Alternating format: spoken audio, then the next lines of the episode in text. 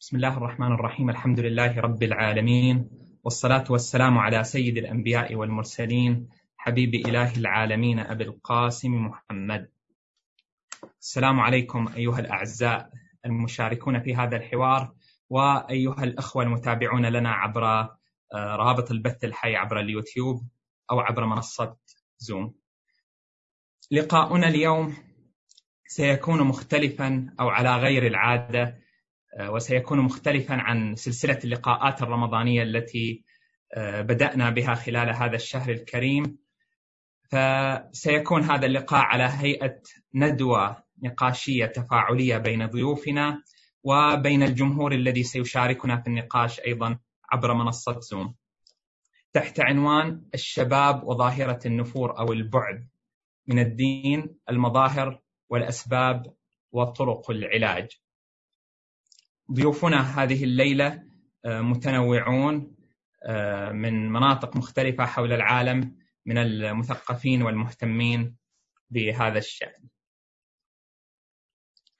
قبل البدء بمدخل الندوة أو مدخل الحوار، نؤكد على الأعزاء بأن الآراء التي سوف تطرح والأفكار والرؤى التي ستطرح خلال هذه الندوة تعبر عن رأي صاحبها وقراءته ورصده لظاهرة البعد عن الدين أو ضعف الحضور الديني عند الأوساط الشبابية، وهي لا تمثل بأي شكل من الأشكال رأي سماحة السيد منير الخباز. فنبدأ الحوار بهذا المدخل. نعيش اليوم في عالم بلا مسافات، أو كما يقال في قرية كونية اجتماعية تتلاشى فيها الخصوصيات وتنعدم فيها وتنعدم فيها الفواصل بين البشر مع اختلاف ألوانهم وانتماءاتهم وأديانهم ومذاهبهم في مختلف أرجاء الأرض الواسعة، إذ ليس باستطاعة مجتمع أو جماعة أو ثقافة أن تكون بمعزل عن الصناعة الثقافية بما تحمل من مشاهد وآداب بما تحمل من مشاهد وآداب وأفكار، والثورة الصناعية أو عفوا والثورة الإعلامية والمعلوماتية في غرب الأرض وشرقها. أي إننا نعيش أي إننا نعيش في مجتمع عالمي متشابك متداخل، تتشابك فيه الرؤى والأفكار والمعلومات، وتتراجع فيه وصاية الأوطان والمجتمعات. فما تبرح أن تظهر فكرة في وادي السيليكون بكاليفورنيا أو بضاحية من ضواحي باريس مثلا، إلا وتجد أصداءها المدوية بين أصقاع الشرق المختلفة. وإذا نظرنا إلى روافد الثقافة وأنماط الحياة المؤثرة على الجيل الشاب، فسنجد أن الشباب في الشرق والغرب يتابعون البرامج التلفزيونية ذاتها، ويشاهدون العروض السينمائية ذاتها، ويستمعون الرؤى والأفكار المتشابهة، ويتأثرون بالمشاهير أنفسهم. وإذا رأينا وسنرى تراجع الحضور الديني في هذه المجتمعات، وفي المادة الإعلامية والفنية الرائجة في الشرق والغرب ومحتواها الذي لا يعرف الخطوط الحمراء، أو الذي تشيع فيه الإثارات والرسائل الخادشة للقيم الدينية والإيمانية. ولذلك فإن هذا الأمر، أي ظاهرة البعد أو النفور من الدين أو ضعف الحضور الديني في المجتمع، هو مما يستوجب الدراسة والتأمل والنظر الجاد، فهو يعنينا جميعا يعنينا جميعا كشباب أو كمثقفين أو مبلغين أو أهل علم أو أمهات وآباء حريصين على تنشئة أبنائهم تحت ظلال الإيمان. انطلاقا من هذه المقدمة، سنبدأ هذه الندوة في النقاش حول ضعف الحضور الديني عند الأوساط الشبابية أو ظاهرة البعد والنفور من الدين من الدين سواء كان الدين بمعناه الإيماني والروحي أو الدين بمعناه السلوكي والعملي. أه سيتم إعطاء كل مداخل من الم... من الأعزاء المشاركين ثلاث دقائق للمشاركة والإدلاء برأيه.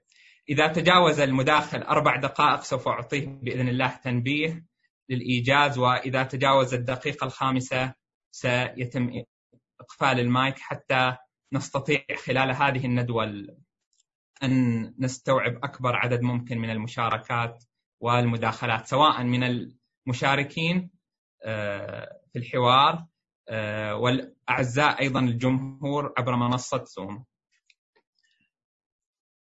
فنتمنى من الجمهور المشارك أو الراغب في المشاركة أن يتواصل معنا عبر الشات وذكر اسمه ومقر إقامته حتى نستطيع أن ننسق المشاركات ضمن هذا الحوار التفاعلي الحي ونخلص بأكبر فائدة من هذا الحوار.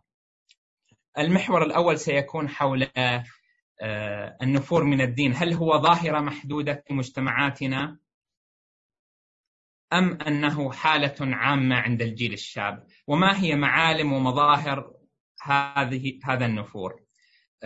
نريد أن نصل من خلال هذا المحور إلى توصيف أو تشخيص لواقع هذه القضية من غير أن ندخل في هذا المحور في الأسباب والجذور أو الحلول. سنبدأ سنبدأ مع أحد الأخوة الأعزاء المشاركين من الكويت وهو الأستاذ علي الفضلي من الكويت، ولديه مشاركة حول هذا الموضوع حول محورنا الأول، فليتفضل مشكورا. شاكر لك أخي إياد الجيشي، ومسي بالخير على الأخوة المشاركين في هذا الحوار. حالة النفور اليوم التي نشهدها في مجتمعاتنا، حالة النفور من الدين، أتوقع لها علاقة وثيقة بالمتغيرات الحادثة حولنا، خصوصا ما نشهده من نزعة مادية تفرض وقائعها على الحياة، بحيث أصبحت هذه النزعة هي أكثر إغراء من الدين كما تتظاهر لدى الكثير من الناس، رغم أن الدين لم ينسى نصيب الإنسان من هذه الدنيا ولم ينسى نصيب الإنسان من المادة. ولذلك يستدعي الأمر إلى أن تكون هناك يعني أهمية نوليها لهذا الموضوع بتقديم الدين بصورة متزنة، تنظر عين تنظر إلى الحياة وعين تنظر إلى الدار الآخرة.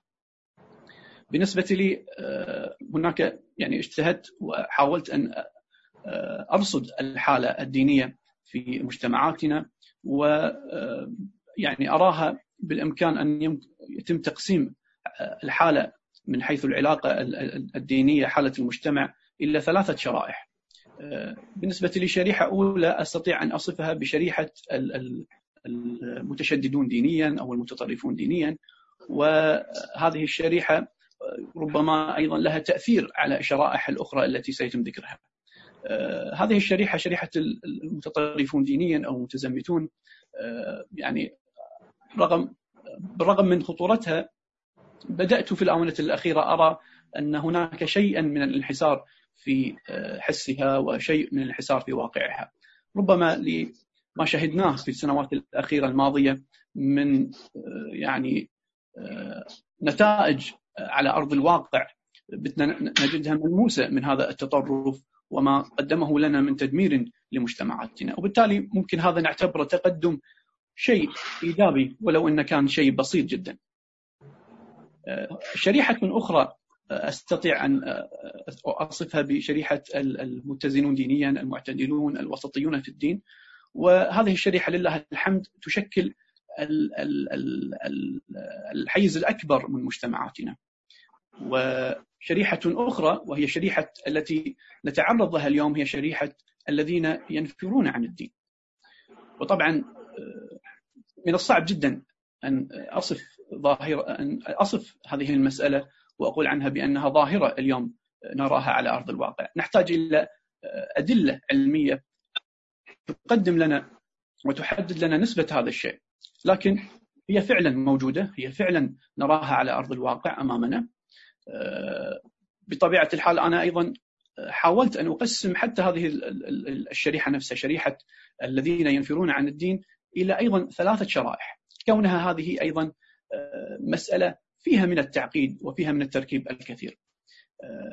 أرى بأن أيضا هناك يعني من ضمن هذه الشريحة مجموعة من الذين ينفرون من الدين، لكن لأسباب معينة هو ينفر من الدين، سبب واحد اثنين ثلاثة. يبقي هذا النوع من النافرين من الدين على علاقة ما بينه وما بين الدين، لا يقيم قطيعة تامة مع الدين. هذا الشخص ممكن النافر من الدين قد تجده نفر بسبب موقف من رجل دين، أو بسبب ما يراه من واقع، مثلا نفر من المسجد، مثلا نفر من المجالس الحسينية، ما يراه من أجواء هناك موجودة فيها. لكن يبقى هذا النوع من الذين ينفرون من الدين كما قلت، يبقي علاقة بينه وبين الدين. هناك نوع ثاني ينفر من الدين ولكن يريد للأسف دينا بحسب ما اشتهاه، دينا يوافق أفكاره الشاذة. دائما هذا النوع من الناس يبحث عن الآراء الشاذة في الدين ويتشبه بها. النوع الآخر وهو النوع الثالث، وهو النوع الأخطر في الذين ينفرون من الدين، هو نوع يقيم علاقة أو أو أو قطيعة نهائية مع الدين، بل وعداء ضد الدين. وهذه الشريحة من الممكن أن تصل إلى مستوى الإلحاد، من الممكن أن تصل إلى مستويات خطرة تجاه الدين. لذلك أرى بأن وصف مسألة أو ظاهرة النفور من الدين هي مسألة معقدة وتحتاج المزيد من تسليط الضوء عليها. أحسنت أستاذ علي على هذا القراءة والتقييم هذه الظاهرة. نأخذ مشاركة من الشيخ يوسف الصالحي من لندن، إذا كان مستعدا. إيه نعم مستعد إن شاء الله. السلام عليكم. صوت صوتي واضح؟ صوتك واضح ومسموع. ابدأ بالمداخلة. جيد. بسم الله الرحمن الرحيم. في ودي أتكلم على نقطة معينة اللي هي عشان إن شاء الله هو الموضوع يعني جدا واسع، باختصر على نقطة معينة في تقسيمة مطروحة للنفور الديني، اللي هو النفور الفكري والنفور النفسي والنفور السلوكي عن الدين. راح التزم بهذه التقسيمة ودي أركز على النفور الفكري في خصوصه، بمعنى أن الشاب المسلم يجد أنه هو مثلا ما عنده ارتباط بهذه العقيدة، سواء يتمثل هذا هذا النفور الديني بالإلحاد، أنه يغير دينه أو يقل اعتقاده بالدين الصحيح مثلا. هذا كلها طبعا كلها تجليات لهذا النفور الفكري. ودي بس أذكر حالة عامة، أو أذكر أشعر أن هذا هذا الاشتباك هوني. أنا عشت في الكويت وفي بريطانيا، أحس أحس في العالم العربي عندهم تصور وكأن المشكلة في الشاب المسلم اللي يعيش في الغرب أنه هو عنده إشكالات على الدين، إشكالات خلينا نقول عقدية فلسفية مستمرة في ذهنه على الدين. أنا حسب فهمي لي يعني للشباب الموجودين هنا في في في في بريطانيا، وأنا أنا من سكان لندن في خصوص، لكن أسأل على برا لندن وداخل لندن. زين هذا هذا الإشكالات مو هي اللي دايرة في مخهم. أكثر شيء الشاب هني أكثر شيء يفكر فيه هو وظيفته وشغله. ترى الحياة هني تخليك أنت تشتغل أربعة وعشرين ساعة، وهمك بس أنت شلون تشتغل وشلون تكون لك ثروة وشلون تكون لك يعني شلون أنت تأمن معيشتك. أصلا ما عنده فكر زايد وما عنده وقت زايد يفكر في هذه الأمور الفكرية. فأنا الصراحة ما أقدر أسميها اللي هو النفور الفكري، ما أقدر أسميها ظاهرة. نفور فكري نعم، النفور السلوكي بلا شك ظاهرة، أنا شخصيا ما أشك فيها. لكن النفور الفكري عن الدين أنه هو يبي يغير دينه ولا شيء، ما نسميه ظاهرة، بالعكس أصلا على النقيض من ذلك. لأن الشاب المسلم الشاب المسلم اللي هني لأنه هو ينظر بالاعتقاد بالإسلام هو عبارة عن شنو نوع من المقاومة السياسية ضد الباطل أو ضد الفساد. وطبعا هذا التأثير الموجود في بريطانيا هو وليد التأثير اللي حصل في أمريكا. لازم تعرفون أن الشاب المسلم هني اللي هو مختلط مع الثقافات المختلفة، ما قاعد أتكلم المجتمعات البيض اللي هم فقط عايشين بيناتهم، لا، مثلا لندن تعتبر منطقة إلى حد كبير مختلطة فيها جميع الثقافات.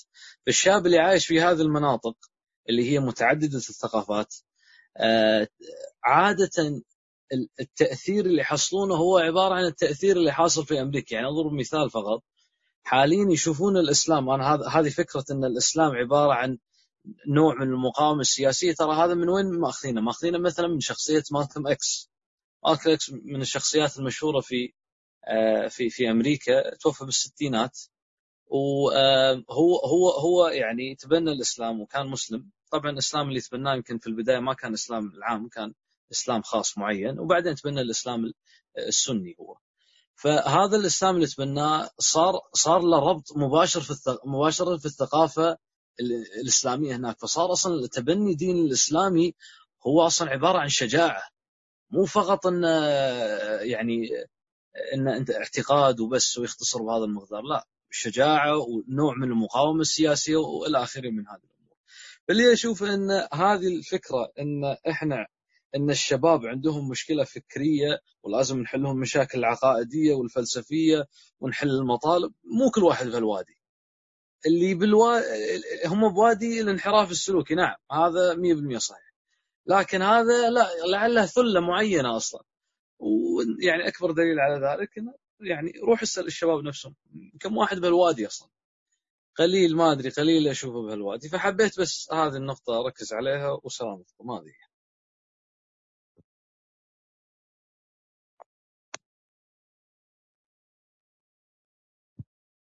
هذه هي، وسلامتكم، مع السلامة.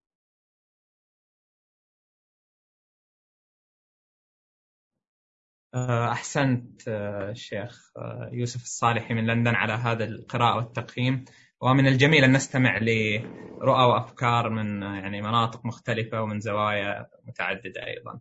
جميل. إذن نذهب للأخ عبد المنعم الحليمي من الأحساء، فليتفضل. السلام عليكم. السلام، تفضل. مساء الخير، إن شاء الله الصوت واضح. أنوار الصوت واضح، ابدأ بالمداخلة إن شاء الله. طبعا مداخلتي يعني هي عبارة عن تقييم تقييم القاصر لساحة الشباب في الأحساء. يعني هي ليست يعني عبارة عن دراسة للمجتمع الأحسائي، ولكن تقييم بسيط. في وجهة نظري أن ساحة الشباب في الأحساء حتى الآن لم يشكل النفور من الدين ظاهرة عامة بمعناها الاجتماعي، كما أشار الأستاذ علي الفضلي أن حتى نقول نحكم على ظاهرة معينة أنها موجودة في مجتمع تحتاج إلى دراسة أعمق. نعم قد نلحظ بروز في العلن الآن في هذه الفترات الأخيرة أن بعض الشباب والشابات لديهم نوع من التساهل والبعد عن بعض مظاهر التدين، مثلا تساهل بعض الفتيات في في في في ظاهرة الحجاب أو الاستماع إلى القناع بشكل علني. أنا هذا ما أعتبره نفور من التدين، لأن الإنسان لما تجي أنت تتكلم ما تشوفه أنت إنسان متدين، لكنه لديه بعض التساهل، لا نفورا من الدين بذاته، ولكن تساهل في بعض الأحكام. وإن كان يعني هذه الظواهر موجودة سابقا ليست جديدة، ولكنها كظهور علني تعتبر جديدة في الفترة الآن بهذه الجرأة يعني. لكن تبقى في كل فرد من من هؤلاء الشباب يعني، أو في مجموعة كبيرة أو أغلبية منهم، تبقى فيه نزعة إلى الدين والتدين، لأنه يشكل يعني جزء من هويته وإن كان لديه بعض التساهل. لذلك نجد أن في المناسبات، في المساجد، في الحسينيات، حتى في تكريم بعض يعني مظاهر تكريم بعض العلماء، سواء تشييع أو استقبال بعض العلماء، نجد حضور كبير للشباب في هذه المناسبات مثل ما شاهدنا في فترات متأخرة. ممكن الإنسان يراجع الفيديوهات، يراجع المقاطع أو الصور، ويلاحظ الحضور الشبابي كان موجود في هذه الأماكن التي يعتبر مظهر من مظاهر تعلق الشباب بعلماء الدين مثلا. في تصوري أن البعد عن الدين والتدين ممكن يكون يقسم إلى إلى مظهرين. المظهر الأول أو البعد الأول كما أشرت في في في بداية المداخلة هو التساهل في بعض أحكام الدين أو بعض مظاهر الدين والتدين، وهذا موجود قديما ولكن الآن صار بشكل أجرى ممكن لقيام الرقابة الاجتماعية في الفترات المتأخرة. البعد الثاني هو البعد الفكري، ويتشكل هذا في تبني بعض الأفكار اللي ممكن تكون ممكن نسميها حداثية علمانية، وهذا يكون بقصد وعلم أو عن غير قصد بشكل لا واعي بسبب ما يبث أو ما ينشر الآن في وسائل التواصل الاجتماعي، في وسائل الإعلام، الأفكار التي تظهر هنا وهناك، بعض الدعاوى التي تطرح في في أكثر من من ساحة، مع التزام هذا الفرد ب بنسبة كبيرة أو نقول بالنسبة الأكبر من مظاهر الدين والتدين بشكل كبير، وعدم التفات هذا الفرد المتبني لهذه الأفكار بالتناقض بين مسألة الفكر والسلوك. يعني فممكن أنه يصبح كما وصف بعض الكتاب السعوديين لدينا أنه علماني بس بس يصلي. يعني هذا بشكل مختصر، هي ليست دراسة علمية وليست تدقيقية يعني دقيقة للقراءة للساحة الأحصائية، ولكن تصور مختصر هذا وصلى الله عليه. أحسنت أستاذ عبد المنعم الحليمي. أه نأخذ مداخلة من الأستاذ علاء شهاب من أمريكا إذا كان مستعد. مستعد، مشكور أخي إياد. السلام عليكم جميعا. مداخلتي من خلال ثلاثة عشر سنة في الولايات المتحدة، وهي باختصار وبشكل عام لاحظت لجوء العديد من الشباب المسلم إلى اتباع نمط حياة معاصر يتعارض مع قيم وأسس ديننا الإسلامي. فنجد من يؤمن بالدين ولكن لا ينعكس الدين على سلوكه والتزامه، ومن أهم الأمثلة على ذلك هو عدم الالتزام بالصلاة بحجة العمل أو الدراسة لساعات طويلة، كما عقب على ذلك الشيخ الشيخ فيصل عفوا من من لندن على ما أعتقد. وحتى الجهل بكيفية الوضوء وأداء, وأداء الصلاة بشكل صحيح. وقد تجد هناك من ينتقي من ما يشاء من الدين ويترك ما يشاء رجوعا إلى عقله وحكمه الشخصي،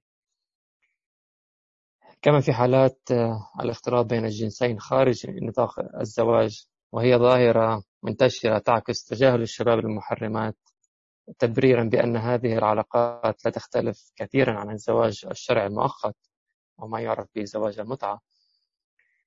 وقد وجدت أيضا من يؤمن بالدين ودوره الروحي ولكن يشكك في القانون والشريعة، فمثلا يتجه العديد من الشباب إلى اعتماد تفسيرهم الشخصي للقرآن الكريم مرجعا مبررا لتصرفاتهم، لاغين دور السنة النبوية وآراء أهل العلم والدين، مما يسهل عليهم القول بأننا نؤمن بالدين ونتبع كتاب الله، ولكن في الحقيقة هم ينفرون من التراث والشريعة وفرائض الدين الإسلامي. ونقطة أخيرة أود إضافتها هي ملاحظتي إلى نفور الشباب من تعلم اللغة العربية من ناحية الخجل أو من ناحية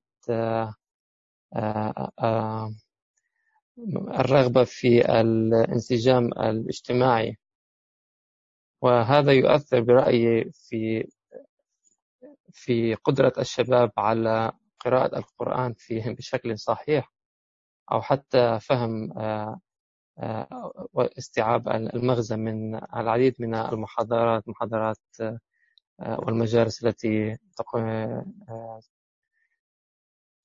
تعدها المراكز الإسلامية الإسلامية الشيعية في ميشيغان. وشكرا جزيلا. يعطيك العافية أخ على شهاب من أمريكا على هذه المداخلة والاستقراء للحالة في ميشيغان أو في أه نكمل مع الأستاذ مهدي العبكري من القطيف، أه لديه مشاركة فليتفضل. السلام عليكم. أحسنت أستاذ إياد. أه أنا أحب أركز على جهات اللي هو فجوة الروحية إذا صح التعبير. يعني بعض الشباب أه يعتقدوا بالدين كمنظومة فكرية، بس يكون ارتباطهم بالدين ارتباط فكري محض. يعني نشوفهم بعيدين عن مراكز العبادة مثلا مساجد وحسينيات. أه والمشكلة أنا ما يعني ما قاعد أتكلم عن مشكلة الجفاف العاطفي أو الجفاف الروحي إذا صح التعبير، لا أتكلم عن مشكلة الجفوة الروحية اللي أساسها فكري. يعني يعتبرون العبادات مجرد قشور وطقوس ما تمثل جوهر الدين، فيكفي الاقتصار فيها على الواجبات ولا داعي للتركيز على المستحبات والمندوبات مثلا. لأنها لا تضفي قيمة حقيقية على الإنسان، والأولى الاهتمام والأولى هو الاهتمام بتنمية الفكر والثقافة. يعني خلال معاشرتي محدودة للشباب في هذا المجتمع لاحظت أن بعضهم أصلا يعني على قولتنا ينظر بازدراء إلى تدين عفوا إلى تدين الآباء والأجداد، يعني يعتبره مجرد تدين إذا صح التعبير عاطفي وجداني غير مبني على أسس فكرية محكمة، فيعتبره تدين قشري وتدينه التدين الصحيح. هذا بس اللي حبيت أشير إليه. طبعا ما ما أقول ظاهرة، بس إذا صح التعبير فهي يعني. أحسنت أستاذ مهدي. إذا أحد من الأخوة المشاركين عبر المنصة يريد أن يدلي بدلوه أو يعقب على ما تم طرحه فليتفضل، يعني قبل أن ننتقل إلى المحور الثاني أو الفكرة القادمة.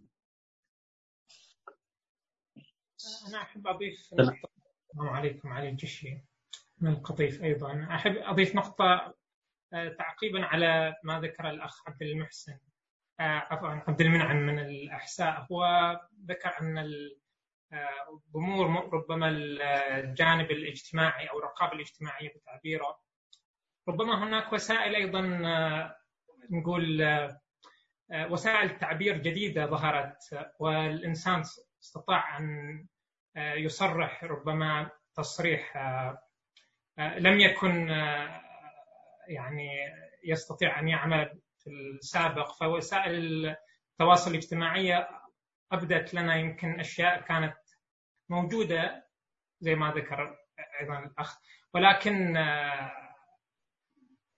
هو يعني التكنولوجيا هي التي ساهمت في هذا الشيء. فقط تعقيب بسيط. جميل. إذا أيضا أحد من الأعزاء لديه مداخلة. سماحة السيد، هل لديكم تعقيب على بشكل عام ما تم طرحه في هذا المحور؟ السلام عليكم ورحمة الله وبركاته.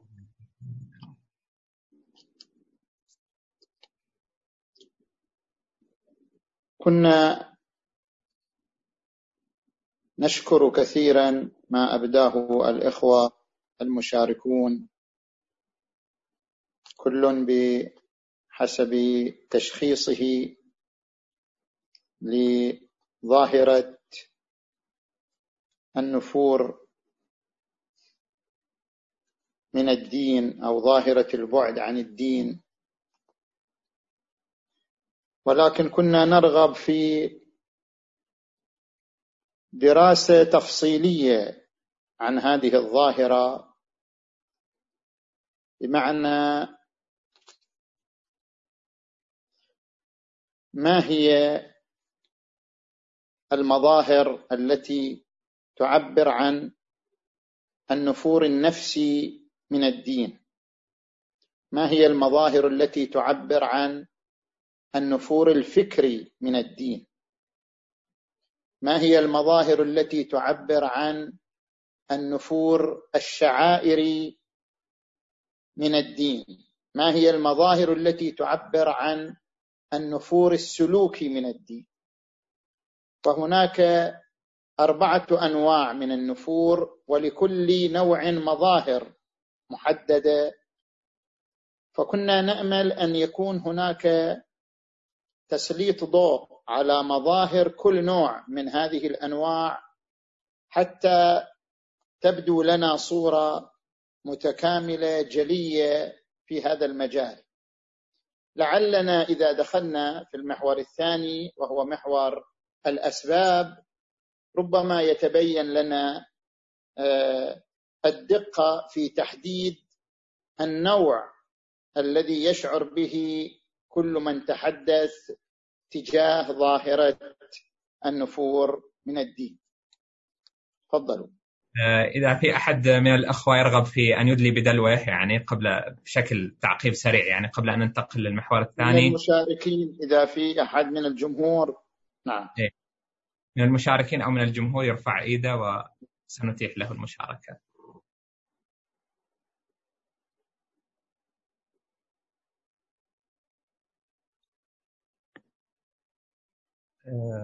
إذا نكتفي بهذا المقدار في المحور الأول وننتقل إلى المحور الثاني حول جذور وأسباب حول جذور وأسباب أو مناشئ هذه الظاهرة، ونبدأ من سلطنة عمان مع الشيخ موسى الفقير، فليتفضل.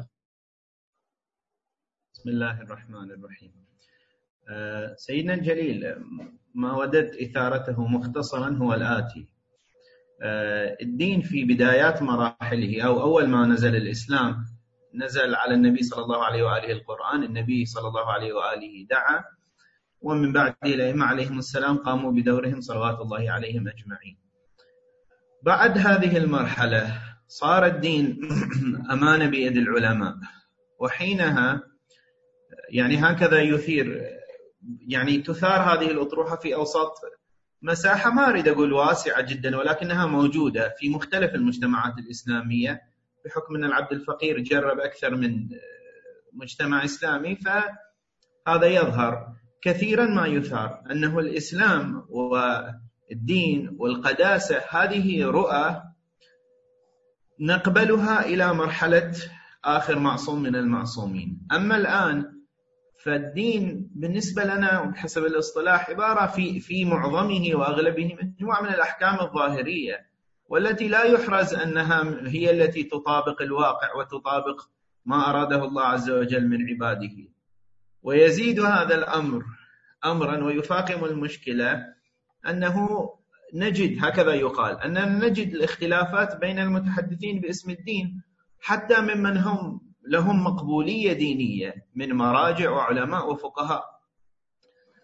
وفي مرحلة سابقة هذه المسألة ما كانت تطفو أو تظهر على السطح بشكل واضح، باعتبار أن المجتمعات في الأعم الأغلب كانت مجتمعات بسيطة ونسبة المتعلمين فيها قليلة. الآن هذه الإثارة بحكم التطور اللي حصل في العالم بشكل عام والعالم الإسلامي بشكل خاص والمجتمعات المسلمة، هذا بدأ الأمر يطفو إلى السطح عفوا ويظهر بشكل أكبر.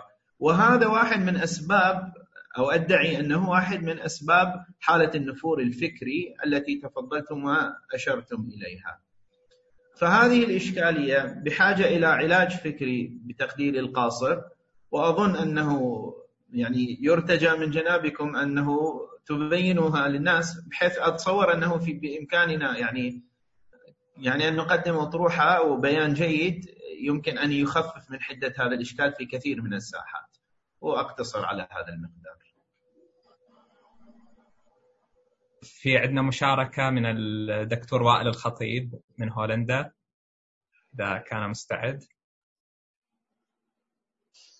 السلام عليكم جميعا. السلام عليكم سعادة السيد، تقبل الله أعمالكم. من الحقيقة ما أود أن أطرحه لكم حول يعني موضوع الأسس والأشياء التي تؤدي إلى النفور في هذه المجتمعات، خصوصا المجتمعات التي نعيش بها بالغرب. نجد أن الشباب في الحقيقة لديهم أزمة تحديد الهوية لشخصي، كونه يكون من عائلة متدينة مؤمنة مسلمة وانتقل إلى الغرب أو حتى ولد في الغرب، يعيش في مجتمع ليس لديه هذا الإيمان بالإسلام وما عنده الارتباط الديني بأي دين كان. يعني الكثير من الذين يعيشون في الغرب، من أنا أتكلم عن مملكة هولندا بالحقيقة، هم غير يعني لا دينيين، أكثر من نصف المجتمع الهولندي لا ديني. فعندما هو يتمسك بهويته الدينية، لكن في نفس الوقت هو عضو بمجتمع كل فصائله وكل مفاهيمه بعيدة عن ما يؤمن به، فهنا يكون في مأزق، لأن يرى بعض الأشياء الإيجابية في هذا المجتمع من التطور العلمي والحرية، وحتى الأشياء البسيطة مثل الالتزام بالمواعيد والصدق وما شابه ذلك، ومن جهة أخرى يريد الالتزام بالدين. ف نرى بالحقيقة حالتين للشباب. جزء من الشباب مثل ما ذكر مثلا الشيخ يوسف التجأ إلى الدين ويتعطش للمعلومات ويريد أن يتمسك بدينه، ولذلك رأينا يعني انتشار بعض المؤسسات الشبابية الإسلامية التي تريد أن تطرح الفكر الفكر الإسلامي بطريقة عصرية وبطريقة صحيحة. ومن جانب آخر نرى أن هذه الأزمة لتحديد الهوية جعلت المأزق كبير للبعض وتوجهوا إلى النفور من الدين. والنفور أما هو نفور كامل من الدين، أما النفور عن التدين النفور السلوكي والنفسي كما كما ذكرتم. وهنا عدة أسباب بالحقيقة للنفور من من الدين. أولها أريد أذكرها هو يعني عدم توفير المعلومات عن المفاهيم الإسلامية والقيم الإسلامية بطريقة عصرية بلغة يعني تواكب العصر. طبعا هناك بعض المؤسسات التي تسعى لهذا الشيء لكن انتشارها غير كبير، ويعني خصوصا المعلومة العقلانية. يعني احنا سماحة السيد يعني نستفيد منكم كثيرا لطرحكم العلمي بطريقة يعني يفهمها الكل وبطريقة فكرية حقا. لكن الكثير من الخطباء والموجودين حاليا من العلماء والذين يعني يتمسكون بالمؤسسات وهم واجهة المجتمع الإسلامي لا يمتلكون لهذه الخاصية أن يعبروا عن مفاهيم الدين بطريقة عقلانية تتماشى مع عقل العصر. هذه واحدة من من المشاكل. الثانية أتوقع أنه يعني عدم وجود مؤسسة قوية، وأنا يعني أتحدث عن أوروبا أكثر مما أتحدث عن بريطانيا وأمريكا، لأن في بريطانيا وأمريكا ممكن أنه الجيل الإسلامي والمجتمع الإسلامي أكثر تطوراً، لكن في باقي أوروبا نجد يعني شحة لمؤسسة مؤسسات قوية تستند على أسس قوية بإمكانها أن تنشر مفاهيم الدين بالطريقة التي يتعايش يعني تتناسب مع عيشة الشاب الموجود في الغرب. من جهة أخرى نجد أن الشبكات التواصل الاجتماعي لها دور كبير. الكثير من من المسلمين اللي ممكن أنهم قل إيمانهم بالله أو يعني نفروا من الدين سلوكيا يستخدمون شبكات التواصل الاجتماعي للإدلاء بآرائهم وشرح الدين بما بما يرونه هم. وترى الكثير من الشباب يتابعون هذه هذه الشبكات وتصل إليهم معلومات بشكل سهل يفتقدونها من من مصادر صحيحة وأساسية، فيعتبرونها هي الصحيحة ويلتزمون بها وتؤثر على نفسيتهم وعلى سلوكهم. والشيء الثالث نراه أنه الكثير من الشباب الذي درس بالجامعات وأصبح أكاديميا أو باحثا ينظر إلى كل مفردة من مفردات الإسلام وكل مفردة من مفردات الدين يريد لها سببا عقلانيا أو أو شرحا عقلانيا لهذا لهذه هذه المفهومة أو أو الحكم الإسلامي. فبكل شيء حتى بالصلاة أو بأشياء روحانية يريد لها تفسيرا عقلانيا يقتنع به حتى يلتزم بهذا الشيء. وتجدهم يعني يفسرون ويبدأون يبدون آرائهم بطريقة قوية، ولعدم توفير هذه المعلومات أو شخصيات قوية أو مؤسسات قوية بإمكانها أن ترد هذه الأفكار تجد أن بعض الناس يعني ينفرون عن الدين. أتوقع خلصت ثلاث دقائق. جميل، أحسنت دكتور التزامك بالوقت وعلى هذه المداخلة القيمة. ناخذ مداخلة من من مهدي العبكري بعد من قطيف. السلام عليكم. آه بالنسبة لموضوع النفرة من الدين أسبابه، يعني الملاحظة أن اللوم كثيرا ما يلقى على عاتق الخطاب الدين خصوصا منبره وعدم مواكبته للزمان، أو مثلا إهمال الحوزة العلمية وعدم مواجهتها للانحرافات، أو مثلا سلوك بعض المتدينين نحو ذلك.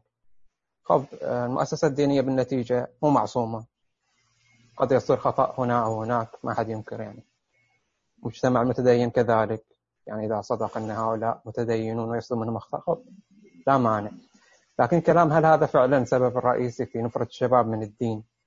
يعني احنا دا نبغى نكون موضوعيين، مفروض نقرأ تاريخ هذه الظاهرة كظاهرة اجتماعية، سنجد أن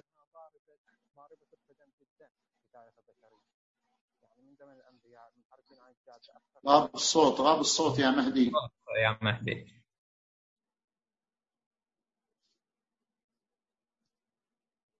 غاب الصوت يا شيخ مهدي، ما نسمعك الحين. واضح الحين؟ ايه الحين واضح. ايه لأن في ناس ما يعجبهم هالكلام لهذا انقطع. طب أقول بخطوط الموضوع يفتح لي هذه الظاهرة الاجتماعية أن يقرأ تاريخها حتى يتسنى لنا معرفة جذورها معرفة جذورها في المجتمعات البشرية. أه سنجد أنها ضربت القدم جدا وليست وليدة اليوم، يعني حتى في زمن الأنبياء المنحرفين عن جادة أكثر من أهل الحق، قصة نبي نوح وغيره من الأنبياء يعني.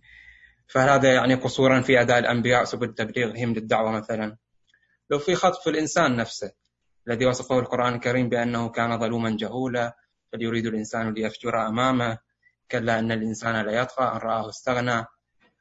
أه يعني إحنا مهما حاولنا نلطف العبارة، خب الدين في النهاية قانون قانون حاكم وليس بمحكوم، فهو يقيد حرية الإنسان ويضبط شهواته وغرائزه، وقد يتصادم مع مصالحه الشخصية ورغباته، كما ورد عن الإمام الحسين عليه السلام: الناس عبيد الدنيا والدين لاعق على ألسنتهم، يدرونهم ما درت معايشهم، يحوطونهم ما درت معايشهم معايشهم. خب هذا واضح في هذا الزمن، صار الإعلام يعني ينادي فيه بتحرير الإنسان من القيود، عناوين براقة تجذب أهواء الناس وليس عقولهم. يعني قد يتصور أن هذا هو صوت العقل، لكنه في الواقع صوت الهوى. بالتالي ليس الأولى التركيز على تربية الإنسان تنشئته تنشئة دينية روحية متزنة، ووضع إلقاء اللوم على الآخرين وجعلهم شماعة لتبرير الأخطاء، خصوصا أن الدين في النهاية يعني مسؤولية الفرد نفسه، فالإنسان على نفسه بصيرة. يعني هذا مو عذر أنه والله صدر خطأ من فلان أو علان لهذا أنا نفرت من الدين. بس هذا اللي حبيت أقوله. أحسنت أحسنت يا شيخ مهدي، جميل أحسنت. نقدر نعلق آه. تفضل سيدنا على قاعدة ثلاث دقائق يعني. نعم قاعدة ثلاث دقائق حقنا يعني. يعني أنا فقط ملخص لما مضى من أجل ربط المشاهد بمسيرة الحوار. بعض الإخوة تكلم عن النفور من المتدينين وليس من الدين، فلا بد أن نفصل بين الظاهرتين. هناك نفور من المتدينين، هناك نفور من الدين. النفور من الدين أيضا تارة يكون مجرد اختلال سلوكي، يعني شخص معترف بالدين لكنه يعصي سلوكيا لغلبة شهواته أو غرائزه، أو لأنه يعيش في محيط منحرف كما في كثير ممن يعيش في الغرب. هذا أيضا ظاهرة مستقلة. الظاهرة الخطيرة التي نحن كنا نريد أن نسلط الضوء عليها أن يحصل بعد سلوكي أو بعد شعائري عن الدين لخلل فكري، لا لعصيان أو غلبة الهوى أو غلبة الشهوة أو أنه يعيش في محيط منحرف. أن ينحرف سلوكيا عن الدين أو يبتعد عن شعائر الدين لأجل خلل فكري أو لأجل نفور فكري من الدين. هذه هي الظاهرة الخطيرة التي تستحق أن نسلط الضوء عليها. الإخوان من الشيخ موسى إلى الدكتور وائل خطيب إلى المهندس مهدي العبكري ذكروا عدة أسباب لما نعبر عنه بالنفور الفكري أو ما نعبر عنه بالموقف الفكري من الدين. السبب الأول الذي طرحه الشيخ موسى: الغني وليس الفقير. هو أن الفكر الديني ثمانين بالمئة منه ظني، مجرد نتاج أفكار من الفقهاء، يعني نتاج بشري وليس نتاج إلهي. فلأنه ظني ونتاج بشري إذن ليس مقدسا، إذن يعني ليس فرضا علينا أن نتعبد به، لنا حق مواجهته ونقده. هذا سبب من الأسباب. السبب الآخر الذي طرحه الدكتور وائل الخطيب أنه قوة الفكر الغربي من خلال وسائله الإعلامية المتعددة، بحيث أن الإنسان في الغرب ينبهر بهذا الفكر ويتأثر به فيتخذ موقفا من الدين. السبب الثالث غياب الروح التعبدية، يعني أصبح الدين لابد أن يفسر تفسيرا عقلانيا واضحا بكل مفرداته وبكل تفاصيله، وإلا فلا يقبل. يعني الروح التعبدية بالدين وأن هناك مساحة للتعبد وإن كنا لا نفهم عللها، هذه الروح غائبة. السبب الرابع هو ضعف الإعلام الديني. الإعلام الديني ضعيف باعتبار أننا لا نمتلك كما ذكر الدكتور وائل، لا نمتلك متحدثين عن الدين بصورة علمية دقيقة يظهرون للجمهور. هناك علماء كثيرون، الكلام في من يظهر للجمهور، من يتواصل مع الجمهور.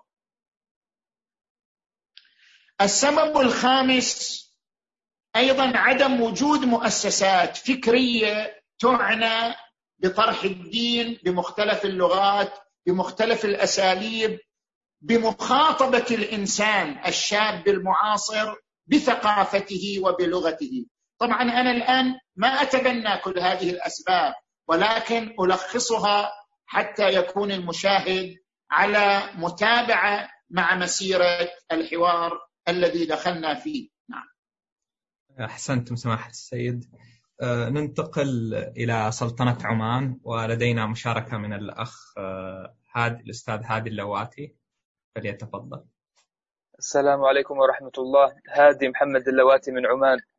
أهلا وسهلا سيدنا العزيز، وتقبل الله الأعمال. هل صوتي مسموع؟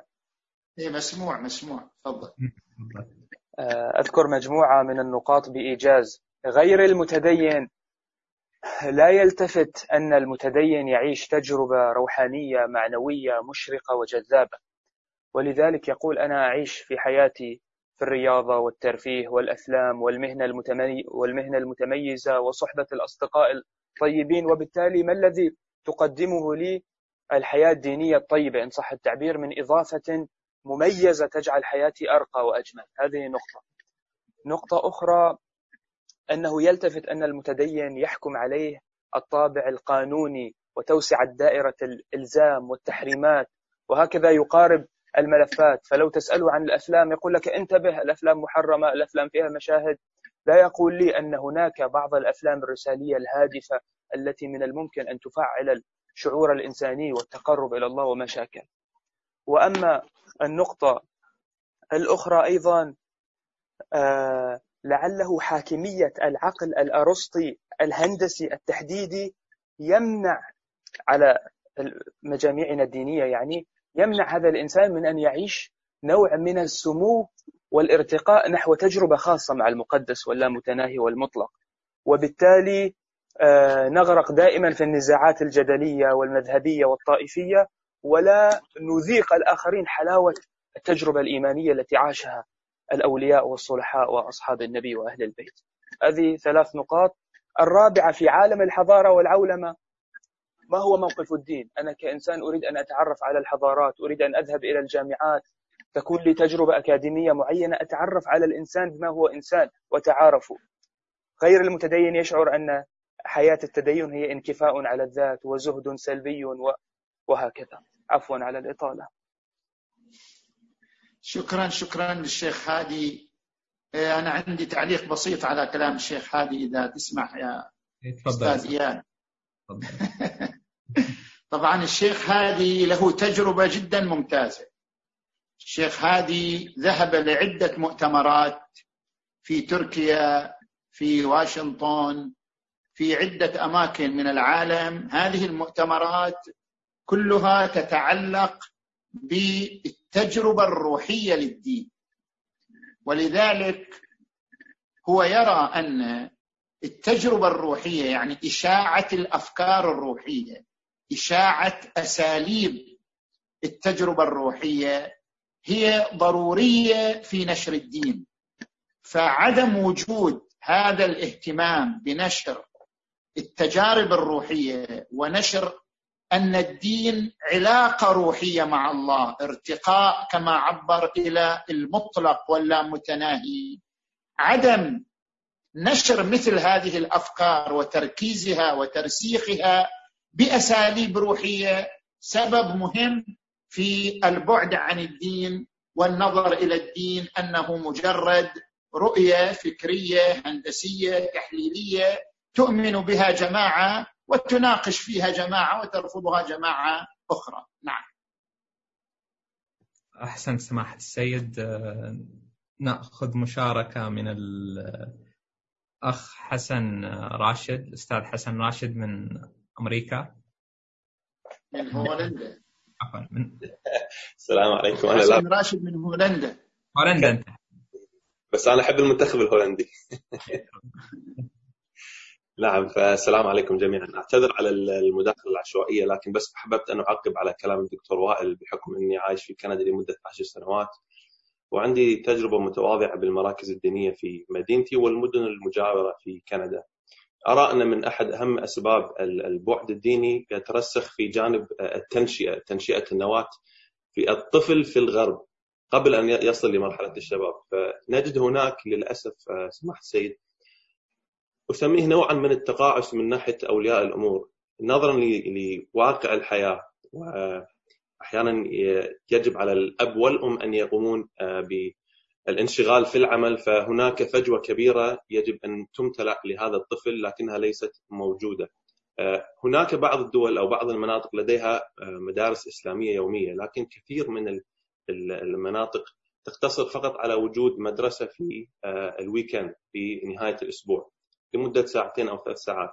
فمن غير المعقول أن يكون هذا الطفل مترسخ بالمبادئ والقيم الدينية الإسلامية بهذه الفترة الوجيزة من الأسبوع في مقابل ثمانية ساعات كل يوم في المدرسة الخاصة مع كثير وطائفة وشريحة متعددة من الفكر والقيم اللادينية بشكل عام. فهناك تقصير من هذا الجانب. يعني في المراكز الدينية كثير من أولياء الأمور يتخذون يتخذونها كحضانة لأطفالهم، يعني الأطفال موجودين في المركز الديني ثلاث ساعات ولا يوجد هناك متابعة دورية مستمرة لتقوية الجانب الإيماني والسلوكي. وعندما يصل الطفل إلى سن البلوغ تبدأ التساؤلات وتبدأ مشاكل الانفصام في الشخصية، بحيث ينسلخ حتى من نطق اسمه بالطريقة الصحيحة، يستحي من نطق اسمه حتى بالطريقة الصحيحة. فهذا الجانب. الجانب الآخر هو أيضا متعلق بواجب أو دور المؤسسة الدينية. كثير من المؤسسات الدينية في الغرب بنيت على مهاجرين جاءوا من بلدان سواء كانت عربية إسلامية، ويحاولون خلق نفس الجو الموجود في بلدانهم في بلدان الغرب، يعني الطرح الكلاسيكي، طرح باللغة العربية، متناسين دور التجدد في طريقة الطرح في اللغة الإنجليزية، وأيضا تقليل مجال الإبداع ومساحة الإبداع للشباب المتعطشين للعلم. فيقتصر دورهم دائما على مجال التطوع، الخدمة في الأمور الصغيرة، ولا يوجد هناك مجال كبير للتعبير عن أفكارهم أو تواجد مساحة آمنة لطرح تساؤلاتهم العقدية والفكرية بطريقة آمنة بعيدا عن الحكم المبالغ فيه من كبار السن أحيانا. وأيضا انعزال المراكز الإسلامية عن الغرب، يعني تراهم متقوقعين نوعا ما، ما في تواصل، جسور تواصل بين الأديان الأخرى، بين المجتمع الخارجي، فهذا يعني يخلق نوع من النفور نوعا ما.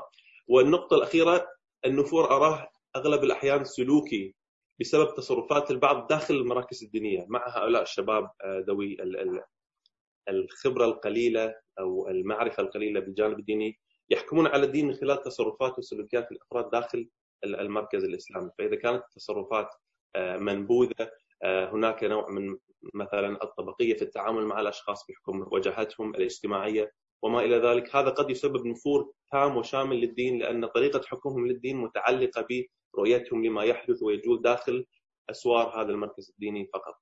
هذه مداخلة سريعة وشكرا.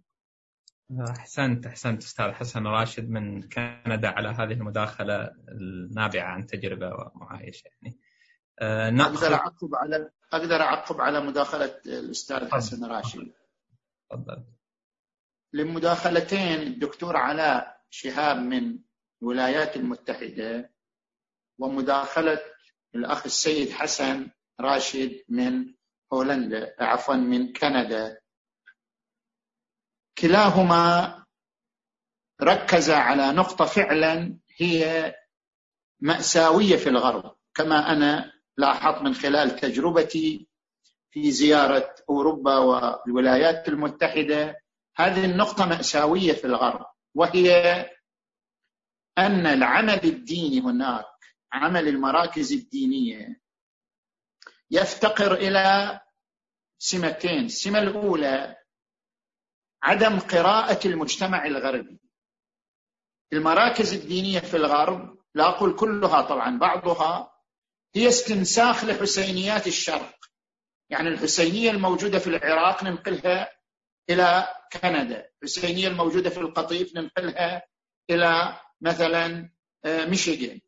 نفس الصورة، نفس الأساليب، نفس اللغة، نفس الطرح ننقله إلى هنا، ولذلك لا يتفاعل معها الشباب في الغرب، لأنها لا تتحدث بلغته ولا تتكلم بثقافته ولا تخاطبه بما يعيشه. السمة الثانية هي عدم إعداد مدارس لتنشئة الأطفال. كما ذكر المهندس مهدي العبكري، احنا في مجتمعاتنا المتدينة في القطيف في الأحساء الآن بدأنا نفقد هذا الجيل، جيل الجيل الطفل بدأنا نفقده شيئا فشيئا، بدأ يبتعد عن طقوسنا وشعائرنا وحسينياتنا ومساجدنا. لماذا؟ لأننا لم نؤسس مدارس تعنى بتربية هذه الأطفال تربية فكرية وتربية روحية تجعله منجذبا إلى أجواء هذه الطقوس والشعائر. فكيف بالغرب الذي لا توجد فيه مدارس عربية ولا مدارس دينية، وإذا بعض البلدان فيها مدارس فقط يومين في الأسبوع سبت وأحد؟ هذه جدا جهة نقص وفراغ كبيرة تؤدي إلى كبر وسعة مساحة ظاهرة البعد من الدين. نعم تفضل. أحسنت سماحة السيد. نأخذ مشاركة من الأخ علي الجشي من القطيف.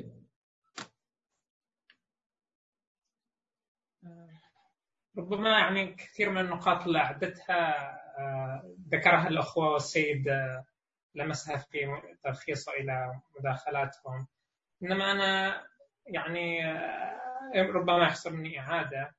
أنا في الحقيقة لا أرى أن هناك نفور فكري في البداية، يعني بما هو أكثر يعني انجذاب إلى أطروحات، أقول في المقابل كثير من الأطروحات الدينية التي لا تخلو من تعقيد في الطرح وعدم سلاسة في الأسلوب واللغة.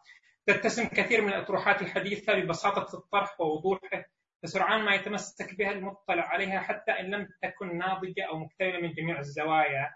هذا ما يمكن ملاحظته عند تتبع بعض هذه الأطروحات، فتراها تتطور عند المنظر نفسه من كتاب آخر ومن زمان لآخر.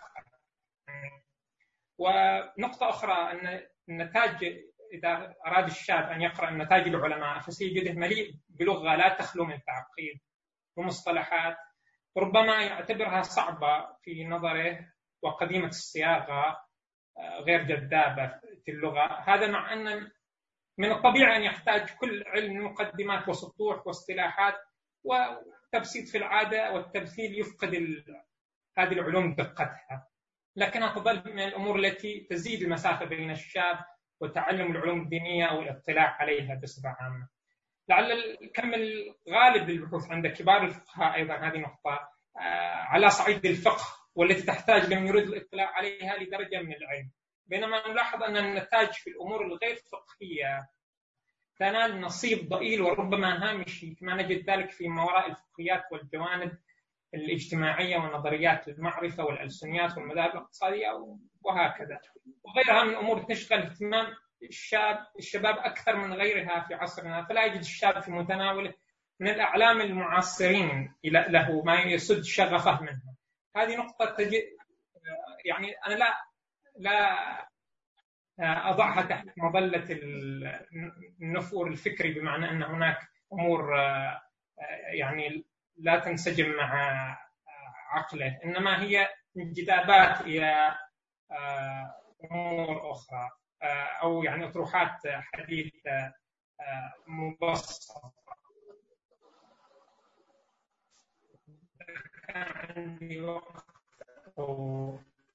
في مجال دقيقة إلى دقيقة ونص يعني. كلام كلام في الصميم في الصميم. جميل. من أنا أريد أن أضم نقطة يعني ربما سلوكية، وهي أن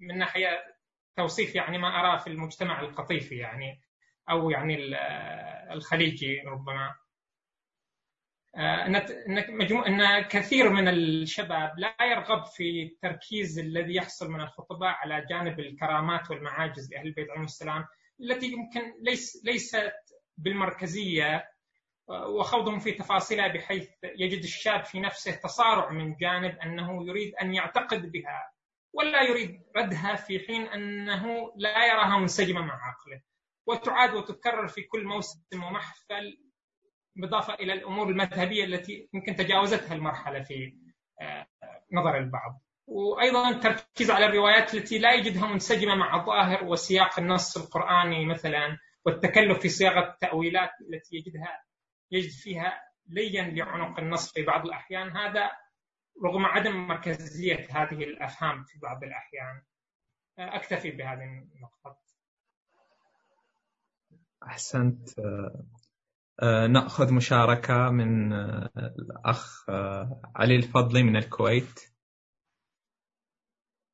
شكرا جزيلا لك يا أخي الكريم.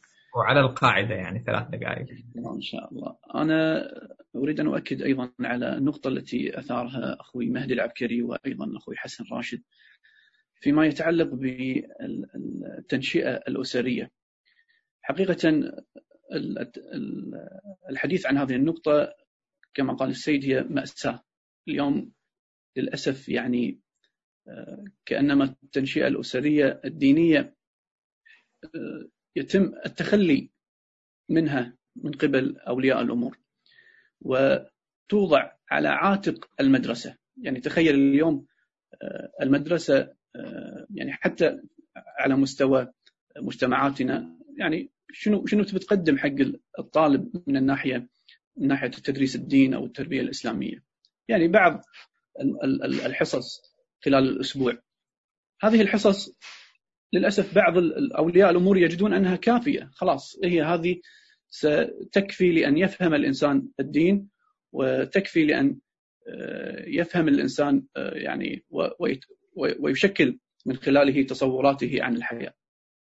وللأسف يعني حتى هذه هذه الكلمة اليوم اليوم سمعت من أحد أولياء الأمور بأن والله أنا مشغول يعني ومسألة التنشئة الدينية تركتها للمدرسة خلاص. وبالتالي وفقا لهذه الظروف التي يعيشها الطفل أو الشاب أن أن يأخذ يعني هذا المصدر البسيط جدا من الدين في الوقت الذي يلهو فيه في كثير من المشاغل، وفي الوقت الذي أصبحت اليوم الدراسة الأكاديمية هي مقدمة وأهم على الدراسة الدينية أو الحفظوية. لذلك من الطبيعي أن تجد اليوم هذا الجيل البعيد عن عن دينه والذي يجهل كثيرا في دينه. يعني من الغريب أن تجد يعني الكثير من ال من ال هذا الجيل ممن ينفرون من الدين في الوقت الذي يجهلون فيه الكثير من الدين. يعني لا أنت تعرف شيء من الدين حتى تنفر منه، لا أنت لديك جهل كبير فيه. طبعا أيضا من الأسباب من الأسباب الأخرى التي ممكن تشكل سببا في نفور الشباب هو روح العصر التي نعيشها اليوم. اليوم كأنما المتدين أصبح، يعني عندما يتدين أصبح كأنما هي مسألة، أصبحت صورة متخيلة عليه، كأنما هي وصمة عار التدين بالنسبة لهذا الشخص. الشخص اليوم، الشخصية المثالية هي الشخصية التي تأخذ الحرية بشكل مطلق ودون ودون وجود أي قيود على عليها. وبالتالي اليوم النموذج الحي والنموذج المثالي ليس النموذج المتدين، بل هو النموذج ال- ال- الذي يتخذ الحرية دون ضوابط. وبالتالي يجد بعض الشباب اليوم أحيانا تجد يخجل من أن يبين للناس بأنه شخص عنده دين أو متدين، وبالتالي يتظاهر أحيانا بأنه هو والله يحب الحريات ويحب ال- يعني هذه ال- الروح العصرية الذي نعيشها. كذلك أحيانا تجد أن الشاب يتعرض إلى صدمة من الواقع الذي يراه على مستوى المجتمع الديني في الحيز الذي يعيشه، خصوصا إذا رأى تناقضات من متدين، تناقضات من رجل دين. هذه من الأشياء التي لها وقع كبير عليه. والأسوأ من هذا اليوم عندما ترى يعني بعض القنوات وبعض الفضائيات، وأتحدث تحديدا عن وسطنا الشيعي، أن تجد أشخاص يعتبرون أنفسهم رجال دين يضعون جل اهتمامهم وجل تركيزهم على طرح مواضيع هي فقط لتسقيط رجال الدين وتسقيط العلماء والتشكيك فيهم، وأحيانا حتى تصل إلى مستوى يعني التشكيك في أخلاقهم. وبالتالي هذا النوع من من الجو جدا سلبي في تشكيل وعي الشاب المسلم. يعني اليوم تفضل بس باختصار. نعم طبعا ايضا دور المنبر اليوم اللي يعني ايضا هناك نجد في بعض التقصير، بعض المنابر التي يعني تنزع نحو السطحية وتقدم يعني محتوى شعبويا، مجرد احلام وما الى ذلك. هذا للأسف يعني يكون لدينا فئة وشريحة أسوأ من شريحة من ينفر من الدين، تكون لنا شريحة من المتدين المغيب، المتدين الجاهل في دينه. وطبعا يمكن شفنا في الآونة الأخيرة نماذج، خاصة في الآونة الأخيرة نماذج من المتدين المغيبين والجهلة بسبب هذا الخطاب الذي نراه. وشكرا. يعطيك العافية أخ علي على هذه القراءة المتأملة للمشهد الديني الاجتماعي. أه نأخذ مداخلة من الأستاذ عبد المنعم الحليمي من الأحساء إذا كان مستعد. أه السلام عليكم مرة أخرى. أه إن شاء الله الصوت واضح مرة ثانية. أه واضح تفضل. أه راح أذكر مجموعة من العوامل اللي قد تكون مجمو... عوامل خارجية وبيئية تؤثر بشكل أو بآخر على بعض مظاهر النفور من الدين أو التدين. وإن كنت يعني أشرت في مداخلتي السابقة في المحور الأول أنها قد لا تشكل ظاهرة اجتماعية بالمعنى الاجتماعي الدقيق، وسأحاول أن أذكر كل عامل وما يؤثر عليه من من أي بعد من أبعاد النفور عن عن الدين كما أشار سماحة السيد. العامل الأول وذكره بعض الأخوة مثل الأستاذ حسن والأستاذ علي الفضلي هي التنشئة والتربية. يعني الأبوين أحيانا طريقة تربيتهم تركز على تفوق الأبناء من الناحية الأكاديمية، تلبية الاحتياجات المادية بشكل خاص، مع تقصير في في في أداء دورهم من من نمو وتنمية الفكرية الإسلامية والحصانة العقائدية للطفل، حتى يشب يعني هو غير محصن فكريا أساسا من من الناحية العقائدية والفكرية. وهذا العامل قد يؤثر على يعني ممكن يكون يسبب نفور فكري، ممكن يسبب نفور سلوكي وشعائري يعني في نهاية المطاف. العامل الثاني اللي أشرت له باختصار هي في مجتمعاتنا الشرقية يعني كان في وجود حالة من الرقابة الاجتماعية كنت لمست سابقا يعني أن للمجتمع دور في التزام الفرد بمظاهر الدين والتدين، بل قد يحصل أحيانا محاسبة لتقصير بعض الأشخاص عن حضور صلاة الجماعة في على سبيل المثال، أو في بعض مظاهر التدين الأخرى ممكن يحصل قطيعة لمن يقصر في هذا الجانب أو ذلك الجانب من مظاهر التدين.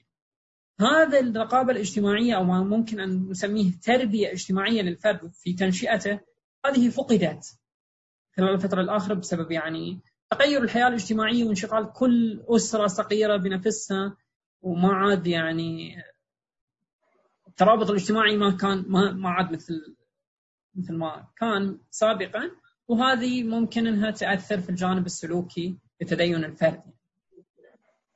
ممكن نذكر حالة ثالثة هي يعني أحيانا المؤسسات الإسلامية، مساجدنا وحسينياتنا، يعني وأنا ممكن أتكلم بشكل خاص في مجتمعنا، ممكن الأحسائي والقطيفي بشكل مبسط على حسب اطلاعي يعني ما أتقدم على الأخوة، أنها أحيانا ما تشكل عامل جذب للأبناء للنشء. إحنا نركز على على الجانب المعماري، الشكل الجمالي لمساجدنا وحسينياتنا، بينما لا نولي أهمية لإيجاد مثلا مساحة بسيطة ملحقة بأي مؤسسة إسلامية تجذب الأطفال وتكون جو مهيأ لاستقبالهم وأنشطتهم في في المناسبات الدينية. بل حتى على مستوى البرامج، يعني البرامج ما ما في يعني برامج عادة يعني في كثير من الأحيان، يعني عشان ما ما نعمم، في أحيان كثيرة ما في برامج في المناسبات الدينية تجذب الطفل للحضور إلى المسجد، للحضور إلى الحسينية، غير أن المكان غير مهيأ، وأحيانا ممكن يطرد أو أو ينفر بشكل أو بآخر. ما في برامج تغطي اهتماماته تجذبه لهذا المكان، يعني حتى ينشأ الطفل كما في كما في الحديث الشريف وشاب تعلق قلبه بالمساجد. هذا ما في مو موجود عندنا، مع أن روايات أهل البيت سلام الله عليهم ركزت بشكل كبير على دور التنشئة ودور مبادرة الأحداث بالتنمية العقائدية والفكرية، كما في رواية الإمام الصادق: بادروا أحداثكم بالحديث قبل أن تسبقكم إليهم المرجع. وهذا ممكن يؤثر على النفور العشا... عفوا الشعائري، النفور الفكري، في أكثر من جانب من جوانب النفور عن الدين والتدين. سأحاول الاختصار عشان ما أخذ الوقت أكثر. ممكن في عامل في, في عامل رابع، أحيانا الخطاب الديني نوعا ما لا زال حبيس المسجد والحسينية، لم يحاول الخروج من هذه يعني الجدران والوصول إلى الشباب في أماكنهم وبلغتهم البسيطة المعاصرة، المحاولة للإجابة على استفساراتهم، معرفة همومهم. في بعض المحاولات البسيطة لاختراق هذه الأجواء الشبابية، لكنها تحتاج إلى تكثير، تحتاج إلى تكثيف، خصوصا أن الشباب يعني هم يعني مستقبل ال... راح أذكر نقطة وأختم إن شاء الله. الخامس، سلوك بعض المتدينين في المراكز الدينية، أحيانا السلوك الجاف. في في صورة عامة أن الإنسان المتدين هو إنسان جاف شاد حاد في طبعه وتعاملاته، الدنيا عنده يا أسود يا أبيض، ما في حاله في الوسط. هذه السلوكيات أحيانا من بعض المتدينين مع خصوصا مع الناس تشكل نوع من الحاجز لحضور من على النشء للحضور في الأجواء الدينية وأجواء المجتمعات الدينية والمتدينين، خصوصا أن المرحلة العمرية المبكرة للأطفال والمراهقين والشباب في بداية عمرهم، العامل العاطفي وال... وال... وال... خلينا نقول والكلمة العاطفية تشكل عامل جذب لهم. المكون العاطفي هو هو المحرك الأساسي له في في بداية عمره، وهي تشكل عامل جذب ونفور. هذا يعني باختصار، وما ألغين اللوم على على المؤسسة الدينية بشكل خاص عشان ما يزعل الأستاذ مهدي، ولا يعني برأنا المجتمع والفرد من من الموضوع. إذن سنأخذ مداخلات من الجمهور المتابعين. نود التأكيد إلى أن أننا بدأنا في هذا الحوار في محوره الأول على بالحديث حول ظاهرة النفور والبعد من الدين أو ضعف الحضور الديني في المجتمع وتحديدا عند شريحة الشباب. وفي محورنا الثاني تحدثنا له المحور الحالي تحدثنا حول مناشئ وأسباب وجذور هذه الظاهرة. فبالنسبة إلى المداخلات حبذا لو تكون في المحور الثاني حول الأسباب والجذور، وأيضا نلتزم بالوقت يعني ثلاث دقائق حد أقصى حتى نستوعب يعني أكبر عدد من المشاركات قدر المستطاع. في عندنا الأخ زكريا الحاجي، إذا لسه موجود الأخ زكريا الحاجي، إيه سيد زكريا الحاجي يبدو رافع المايك لديه مداخلة فل... نعم. يتفضل، وكل شخص راح يداخل أو يشارك عليه أن يعرف باسمه وبمقر إقامته. زكريا الحاجي، طلبة قم المقدسة. مداخلتي محدودة ولعلها تكون متكررة في بعض فقراتها لأن سبقوني العديد بمداخلات جميلة جدا تكشف عن وعي أيضا كبير لدى المتلقي لدينا. في البداية أنا كنت ودي أن يسلط الضوء ماذا نقصد بالنفور ومن ثم أي دين نحن نقصده.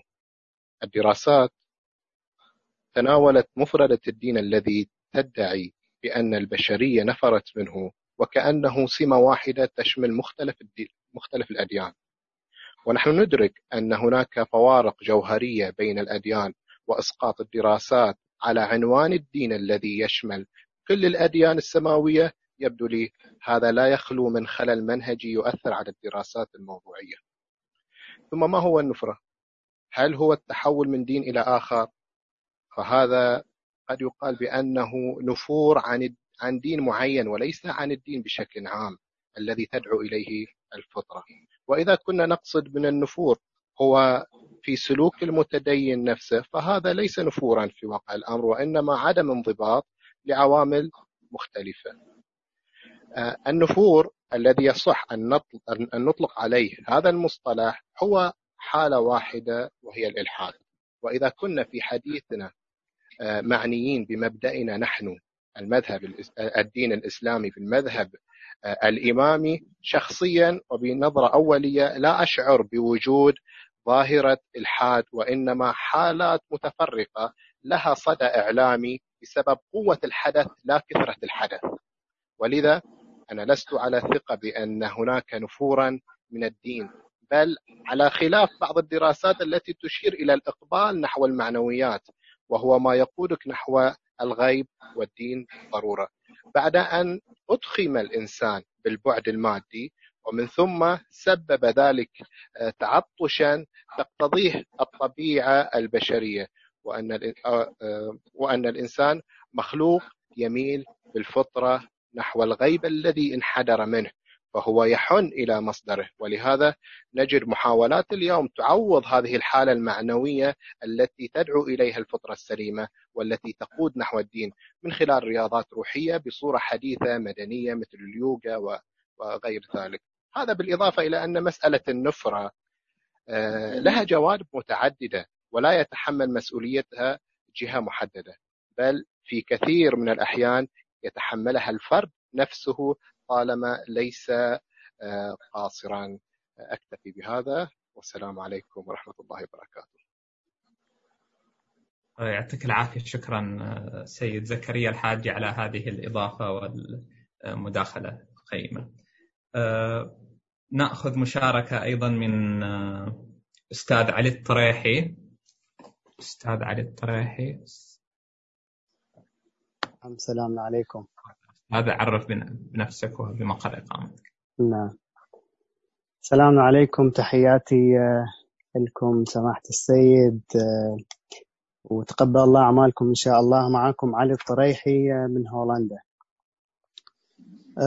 طبعا استمعت كثير إلى المشاكل والابتلاءات اللي ذكروها الأخوان خصوصا في الغرب، والمشاكل يعني هذه ممكن واحدة من المسائل اللي ما ذكرت هي اللي نفتقره يعني بالتأكيد إحنا هنا خاصة في هولندا أو يعني في بعض البلاد الغربية هي وجود الأعلام العلماء من الحوزة العلمية بشكل يعني مستمر ولمدد طويلة تكون هنا. يعني إحنا عندنا كثير من المسائل والابتلاءات لا تحل إلا بوجود علماء يتمكنون من حل هذه المشاكل بشكل جيد، وهذا لا يمكن إلا بتواجدهم بشكل أو بوقت أو مدة أكبر في هذه البلاد،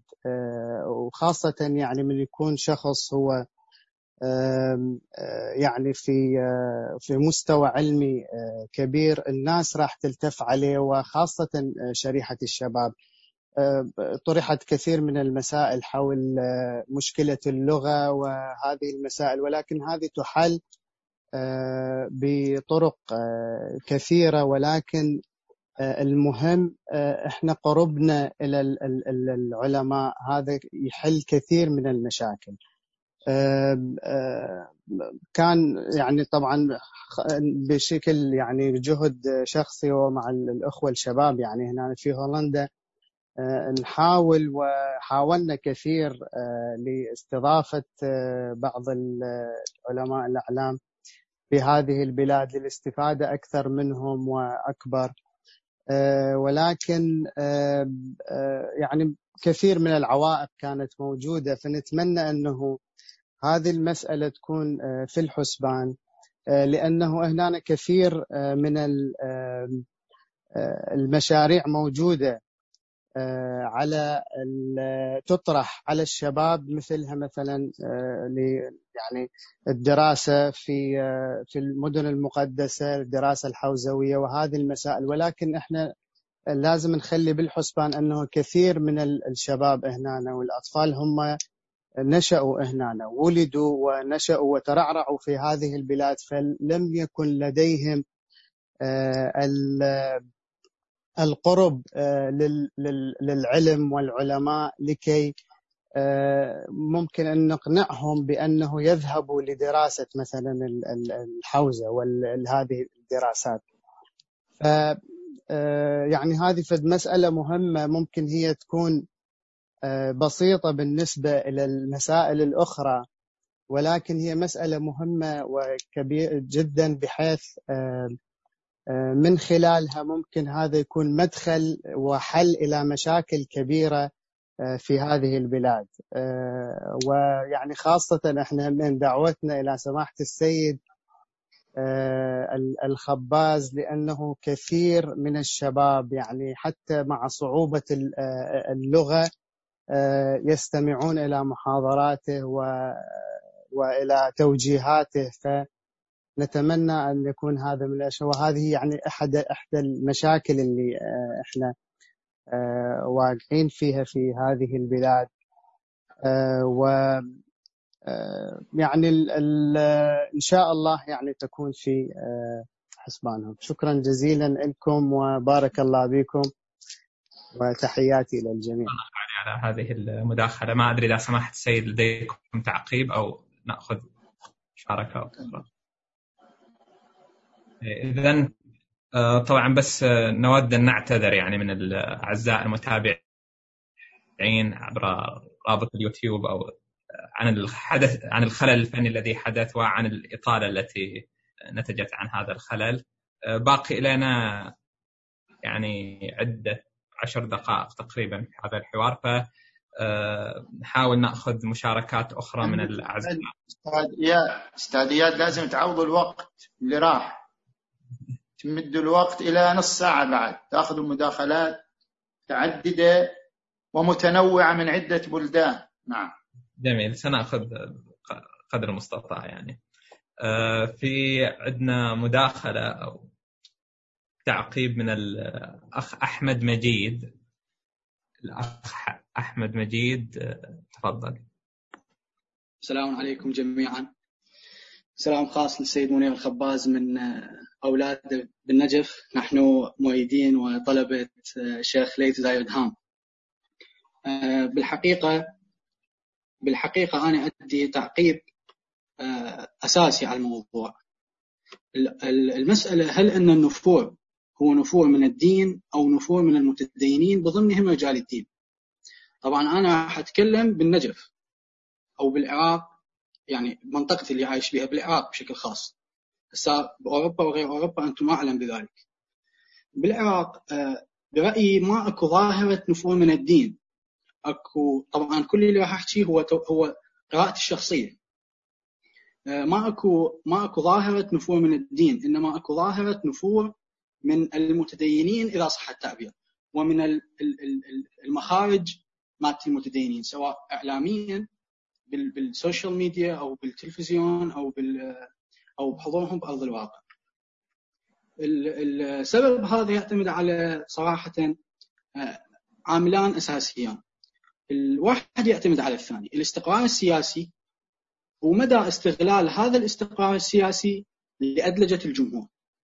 شلون يعني؟ يعني نحن بالعراق مثلا استقرار سياسي ما عندنا، نحن نتنقل من العثمانيين لليوم، نتنقل بين سلطة إلى سلطة، وكل السلطات اللي اجت علينا هي سلطات جائرة، فما كان أكو فسحة يستطيع الجمهور بيها أن يثقف نفسه أو يثقف وفق أيديولوجيا دينية معينة.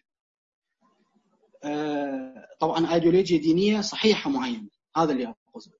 آه فيما يخص المتدينين، لما يشعر المتدين أنه ما أكو سلطة تدافع عن حقوقه وما أكو سلطة ترد وتصدي الهجمات أو لا أقله تنظم هذه الهجمات وفق قانون يصير على رقاب الجميع بغض النظر عن المحسوبيات الدينية وغير الدينية، آه هذا راح يخلق ردة فعل معاكسة وأقوى من من الهجمة نفسها. يعني إحنا كمتدينين لما نتعرض إلى هجمة حتماً راح تكون عندنا ردة فعل أقوى من الهجمة هذه، وهذه ردة الفعل عاطفية متخللة ببعض ال بعض ال بعض ال المنطق والعقل والعقل ومن الطبيعي أنه راح تكون ردة فعل مشوهة. آه هذا ايش راح يخلق عند المقابل المشاهد للمتدينين أو الطرف الآخر غير المتدين إذا صح التعبير؟ راح يخلق عنا رؤية للمتدين على أنه هو إنسان هجومي ومتطرف ووحشي وما شاكل من هذه الألفاظ والتعبيرات. اليوم احنا ما نعيش دولة بيها تنظم وسائل التواصل الاجتماعي أو تنظم الأفكار المنحرفة أو قانون يحظر بعض الممارسات. أنا من يعتدى مثلا على رموز شهدائي مثلا، من الطبيعي أن تكون ردة فعل غير منطقية. الجانب الآخر هذا فيما يخص المتدينين. فيما يخص رجال الدين، بسبب مثل ما قلت أن الجمهور لم أو لا يمكن وصفه بشكل عام، نعم أكو استثناءات، لا يمكن وصف الجمهور بشكل عام على أنه هو جمهور غارق في الثقافة والفكر والدراسة والتحليلات والتنظيرات، لا، إنما هي عبارة عن عن عن مصطلحات وعبارة عن أفكار قد أغلبها تم توارثها من الآباء، وال والبيئة اللي كانوا عايشين بها الآباء هي بيئة بيئة حزب البعث. بعد ما صار بعد ما صار انفتاح بعد ألفين وثلاثة بعد سقوط صدام حسين، مجموعات كبيرة من المجتمع متلهفة جدا إلى أن يجي خطيب يسرق قلوبها. الخطباء احنا ما عندنا خطباء تكنولوجيين يأدلجون إلى فد شركة معينة، ولا عندنا خطباء اقتصاديين، عندنا خطباء دينيين فقط. فمن الطبيعي طبعا هذه بها بها فائدة وبها مضرة. فائدة أن تكون هناك مجموعات كبيرة من الشعب متلهفة لسماع فد فكرة معينة بها زين وبها مو زين. الزين أنه إذا كان هذا القائد هو قائد واعي راح تكون الإنتاجية أسرع، راح تكون الإنتاجية أسرع. أما إذا كان هذا القائد قائد غير واعي فراح تكون الهدم راح يكون سريع وغير عقلاني ويتبع إلى إلى أدلجة القائد نفسه وفكر القائد نفسه. وإحنا بالعراق مفتوح البلد على مصراعيه للقادة والخطباء الغربيين بالسوشيال ميديا، يعني الاتجاه الغربي بالسوشيال ميديا والاتجاه والاتجاهات الأخرى. وأبتعد عن التسميات حتى لا يكون هناك أخطاء في كلامي، وأعتذر عن الإطالة، وشكرا جزيلا. أحسنت أحسنت. نشكر الأستاذ أحمد مجيد على من العراق على مداخلته. في عندنا مداخلة وصلتنا الآن مكتوبة أقرأها. للأسف مداخل يقول: للأسف الكثير من العاملين لا ينظرون في عطائهم للمجتمع والعائلة الشيعية بشكل واسع وفي حجمها الكبير. عطائهم موجه لفئة معينة فقط، المبتعثين مثلا فقط، أو جاليات محددة فقط، ولأسباب مختلفة. لذلك العطاء يكون نسخ لما هو موجود في الشرق الأوسط وفي بلدانهم، ولا يتناسب مع الغرب، وهو محدود وغير جذاب. هذه مداخلة مكتوبة. أه نعود إلى الأعزاء. أه لدينا طلب مداخلة من الأخ رضا محمد. الأخ رضا محمد، السلام عليكم. عرف بنفسك وببلد الإقامة لو سمحت. سيدي سابق رضا علي محمد من هولندا، والأصل من النجف. أنا أغبطكم أنتم والسيد المكرم الله يحفظه على هالبرنامج هذا اللي يعني أعز من ما يكون الآن، الجاليات كلها متعطشة إليك.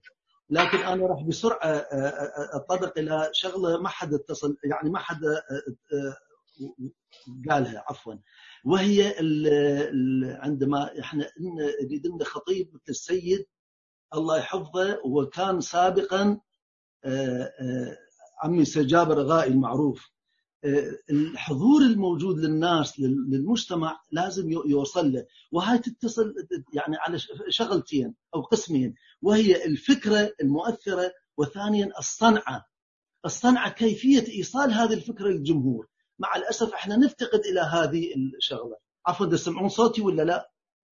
ألو ألو، نسمع صوتك، نسمع نسمع صوتك. عفوا عفوا سيدنا. إيه عرفت شلون؟ فاحنا الآن يعني أنتوا الناس القلة أو الخطراء القلة اللي اللي يقدرون يوصلون الفكرة، هذا جدا مهمة. أنا اليوم من إجيت الهولندا الهم الوحيد كان الهوية الثقافية للجيل الثاني أو الثالث. إحنا كنا زينين أو مو زينين، المهم عندنا أفكار. لكن هذا اللي توصلت له، وتوصلت إلى نتيجة مهمة جدا، وهي أنه هذا ما يفك... ما يأخذ أفكارنا لأولادنا اللي كانت عندنا بالعراق أو بالدول مالتنا. ليش؟ هناك تقول له الله كريم رزق على الله، يقول لك أنا السوشيال يدفع لك، ليش الله تروح له؟ مثلا أنا أنا عندي مريض مشكلة صحية، يقول لك ليش راح مشكلة التأمين موجود مثال. فشفت المشكلة الأساسية هي كيفية أوصل الفكرة المبسطة لمعرفة الله سبحانه وتعالى للأولاد، وهذا أساس أساس أساس المشكلة عندنا. عرفت شلون؟ وهذه يريدنا احنا صنعة، مثل ما سبقت هالشيء هذا، احنا كيفية نوصل هالشيء. هاي الصنعة هي تابعة لحضرتك او الملقي حتى توصل للمتلقي، وهنا العامل النفسي له دور جدا. اذا وصلنا الفكرة للعقل الباطن للانسان، ها احنا كسبنا بمجامع قلبه. ومثال بسيط ما اريد اقول هذا، بس احنا مثلا في اليوم اجى هنا مثلا باسم الكربلائي عشرة آلاف واحد اجى، حتى الما متدين حتى حتى ليش؟ اكو عنده هو فن له صوت مثلا. عرفت شلون؟ هذا جدا مهمه، احنا هي ما عندنا اياها. وانا دائما عندي مشاكل مع الخطباء بالنجف، بعد ما صعد عشر دقائق قالوا له خلص وقعد. وهذا الانسان عنده فكره اليوم ميت. احنا احنا نقول لكم يا باعه الفكر، انا اقول تسويق فكر الامام الامام علي عليه السلام والنبي ما عندنا اياه. التسويق هو أنا أخلي إيدي بجيبك أخذ فلوسك جدا مرتاح، هذه ما عندنا إياها. تسويق تسويق إحنا عندنا ماركتينج وأفكار، ما عندنا إياها السيد الكريم. إحنا نعاني. هذا النقاش كنت أناقشه ويا عمي الله يرحمه جابر غاي من زمان بالنجف. عرفت شلون؟ أو هنا حتى، فمن كان يجي السيدة زينب عشرات المئات يجون يمنا، بينما مكانات كلها تفرغ أيام رمضان هاي بالتسعينات. زين هذه الشغله. وبعدين للخطيب الله يحفظه دائما، مو حضرتك انا احكي احكي بشكل عام، دائما الفعل الماضي هو السابق. ما يصير احنا بدل فعل المستقبل. انا اقعد احسب عدد الافعال الماضيه جدا كثيره، صحيح هي تبين الفكره، لكن المستقبل وين الان؟ انا اريد اليوم محتاج مستقبل. زين هذه وحده. بعدين انا توصلت سيد الكريم إلى معرفة الله عن طريق ثلاث مستويات، هاي جدا بسيطة راح أقولها للي ناس الدارسين علمي. مثلا هي السلسلة الكهروكيميائية وأصولها، الزنك والهيدروجين وإلى آخره. اللي عنده معرفة علمية يقدر يستفاد منها الشغل إلى يوصل لله سبحانه وتعالى الواحد القهار. والمستوى الثاني، أنا أسألكم سؤال وأنت حضرتك، رأس مالكم ما هو أنت ورأس مال النبي ماذا كان؟ هو ثمانية وعشرين حرف باللغة العربية. إيش قد بيها إصرار هذه اللغة العربية؟ إحنا وين من عندها؟ زين، أين الوسائل اللي إحنا نحاول نخلي الطفل أو الإنسان يتعلم اللغة العربية؟ وين؟ الإجا استعمار الفرنسي والإنجليزي أول ما أجا قضى على اللغة العربية لأنه هي الأساس. إحنا نسينا هالشغلة هذه. البرامج مالتنا جافة جدا سيدنا، زين، جدا نعاني هنا. حتى أولادي حتى دول هنا علمتهم اللغة العربية، أول مرة ما أقول له أتعلم عربي، أعطيه شيء جميل باللغة العربية، هو الشعر، هو الحكمة، هو هو وعندنا إحنا ذخيرة إلى إلى أقصى ما يمكن. الشعر الموجود عندنا والحكمة مالته والى اخره. رضا محمد والمستوى الثالث بسرعه والمستوى الثالث هو الاصوات، اصوات الالحان. هذه يقدر الانسان هم ياخذ ياخذ معها، عرفت شلون؟ وانا ردت اذكر لكم عصرنه رساله الحقوق للامام السجاد، هذه جدا مهمه ولها بحث طويل وسوف ارسله للسيد ان شاء الله. العصرنه العصرنه زين. واخر اخر شيء الايه، اي خطيب حضرتك او غيره من يطلع يصعد على المنبر، انا اريد اني كمتلقي اخذ وياي بجيبتي فالشغله حصلتها من عنده هديه. هذه الايه اريد استفاد منها، انا صيدلي من امطي الدواء اريد احصل منه شلون استعمله. هاي جدا مهمه، وانا سريع جدا واسف للاطاله، والله يحفظكم. نشوفكم الى الف خير. شكرا جزيلا. شكرا أحسنت. سيدنا لديكم تعقيب أو نأخذ مداخلة أخرى؟ تمام، آه، نأخذ مداخلة من الأخ آه، موسى ماجد إذا كان متواجد الآن. السلام عليكم وتحية طيبة للجميع. شكرا على هاي الاستضافة. العفو، تسمعوني؟ اي، على ثلاث دقائق اذا تقدر تختصر اكثر. اقل عدد. اقل جدا، لان بعض الكلام انا طبعا موسى ماجد محله من العراق، محافظه النجف.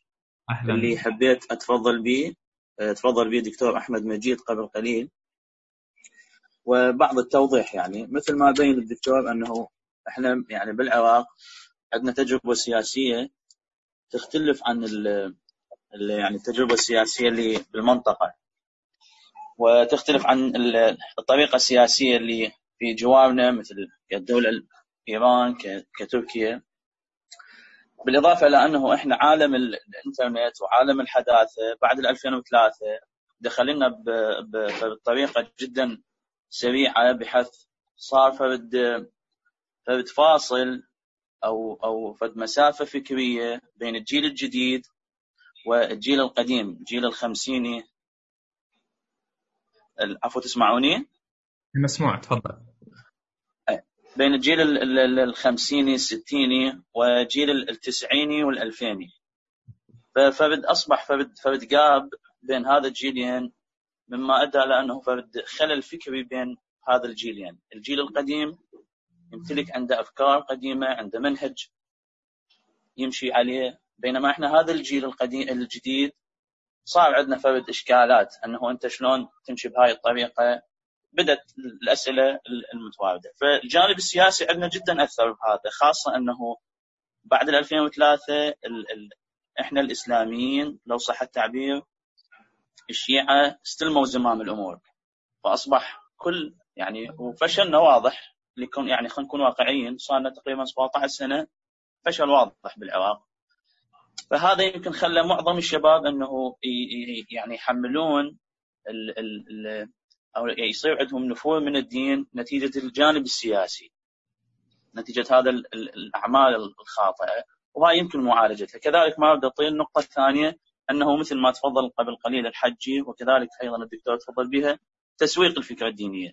جدا جاي نعاني من انه انه الفكر الديني ما جاي نعرف شلون نسوقه، نطرحها لل يعني للعامة، خاصة أنه أنه هاي السوشيال ميديا فساحة مفتوحة للجميع، لا تحدها لا قوانين ولا ولا دساتير ولا شيء، حتى عالميا هالشيء هذا. لأنه إحنا تسويقنا لهاي فكرتنا ما جالس بالطريقة الصحيحة. وأشكركم وجزيل الشكر. أحسنت أخ موسى ماجد من العراق على هذه المداخلة. في عندنا مداخلة أيضا مكتوبة من الأخ عدنان حسن من المدينة المنورة، يقول في المداخلة: من أحد الأسباب الرئيسية للنفور من الدين عند الشباب هي هي تصدي من لا خبروية له في الدين، أو تصدي من ليس له نظرة شاملة للعلوم الدينية وللواقع المحيط، مما يؤدي إلى التخبط في المعلومات والتناقض ولو ظاهرا، مما يؤدي إلى عدم قبول الأطروحات الدينية بشكل عام. هذه مداخلة من الأخ حسن عدنان حسن من المدينة. يبدو استوفينا. إذا سماحة السيد لديكم تعقيب على ما تم طرحه؟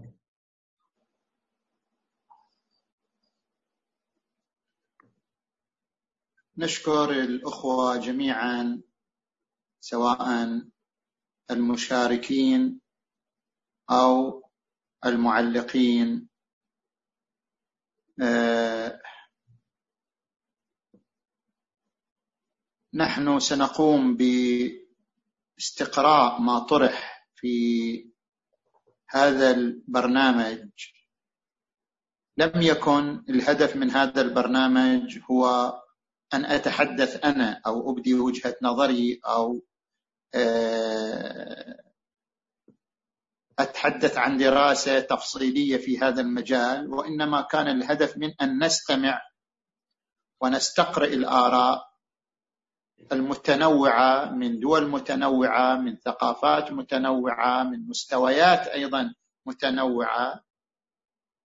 لذلك نحن من خلال هذا البرنامج رصدنا كثير من الأطروحات والمداخلات، نحاول أن نجمعها ونبوبها، وفي الحوار الآتي الذي سيكون في يوم الخميس ليلا إن شاء الله سنتكلم عن طرق العلاج لمظاهر النفور الفكري أو النفور النفسي أو النفور السلوكي. طبعا يوجد مداخلات ربما ما وصل المجال لها، مثلا بعض الأخوات تتابع الحوار وكتبت أن من أسباب الضعف الديني هو عدم الاعتزاز بالهوية الدينية. كثير من الفتيات خصوصا بعد أن يدخلن الحرم الجامعي يشعرن بضعف الجانب الديني أمام الفتيات الأخريات، حيث يجدن الفتيات الأخريات يتحدثن بشكل منطلق عن أفكارهن غير الدينية أو عن نقدهن للدين، وهن لا يمتلكن القوة الثقافية ولا يمتلكن القدرة الخطابية على أن يطرحن الفكر الديني ويدافعن عنه، فهذا يسبب لهن تراجعا عن الفكر الديني نفسه نتيجة عدم القدرة على الدفاع عن الدين. هناك مداخلات مكتوبة إذا أمكن أستاذ إياد تأخذ منها مداخلتين مثلا حتى لا نظلم هؤلاء، بعض المداخلات المكتوبة وننهي الحلقة. جميل.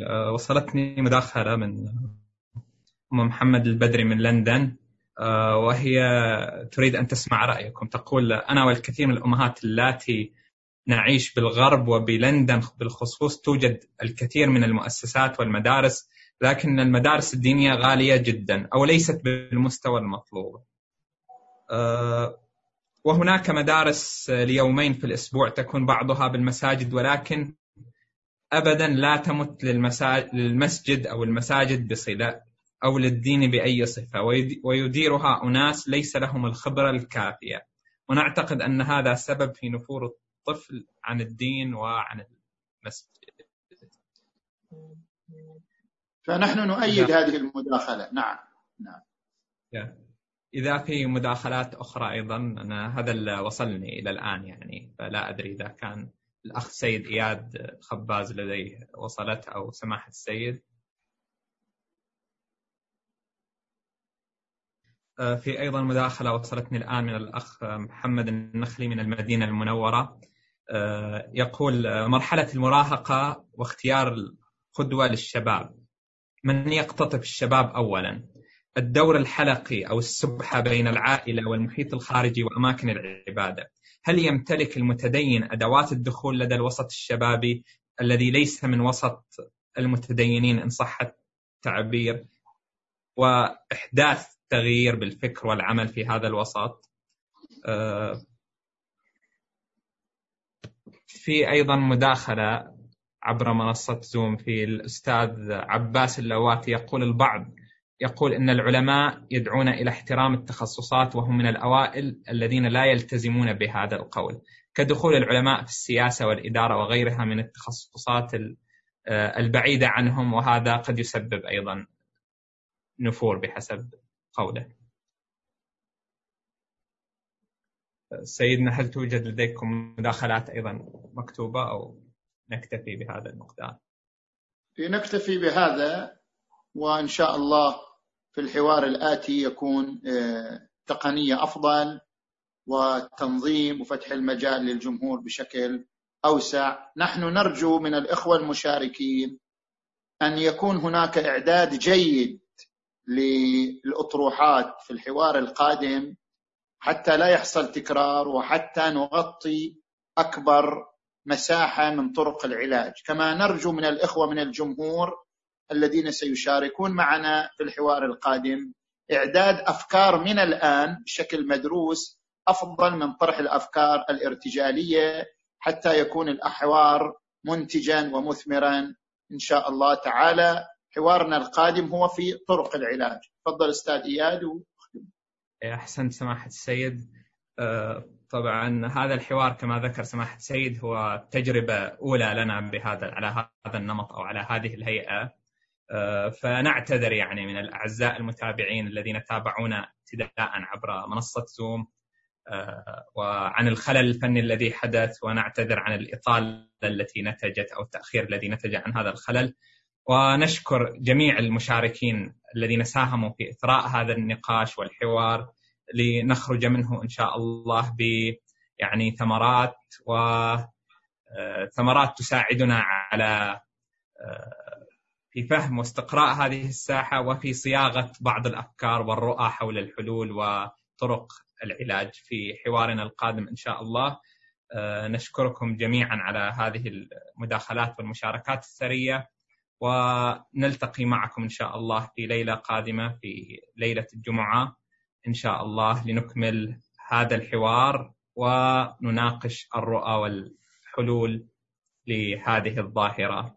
ونشكركم على هذا الاستماع، وآخر دعوانا أن الحمد لله رب العالمين.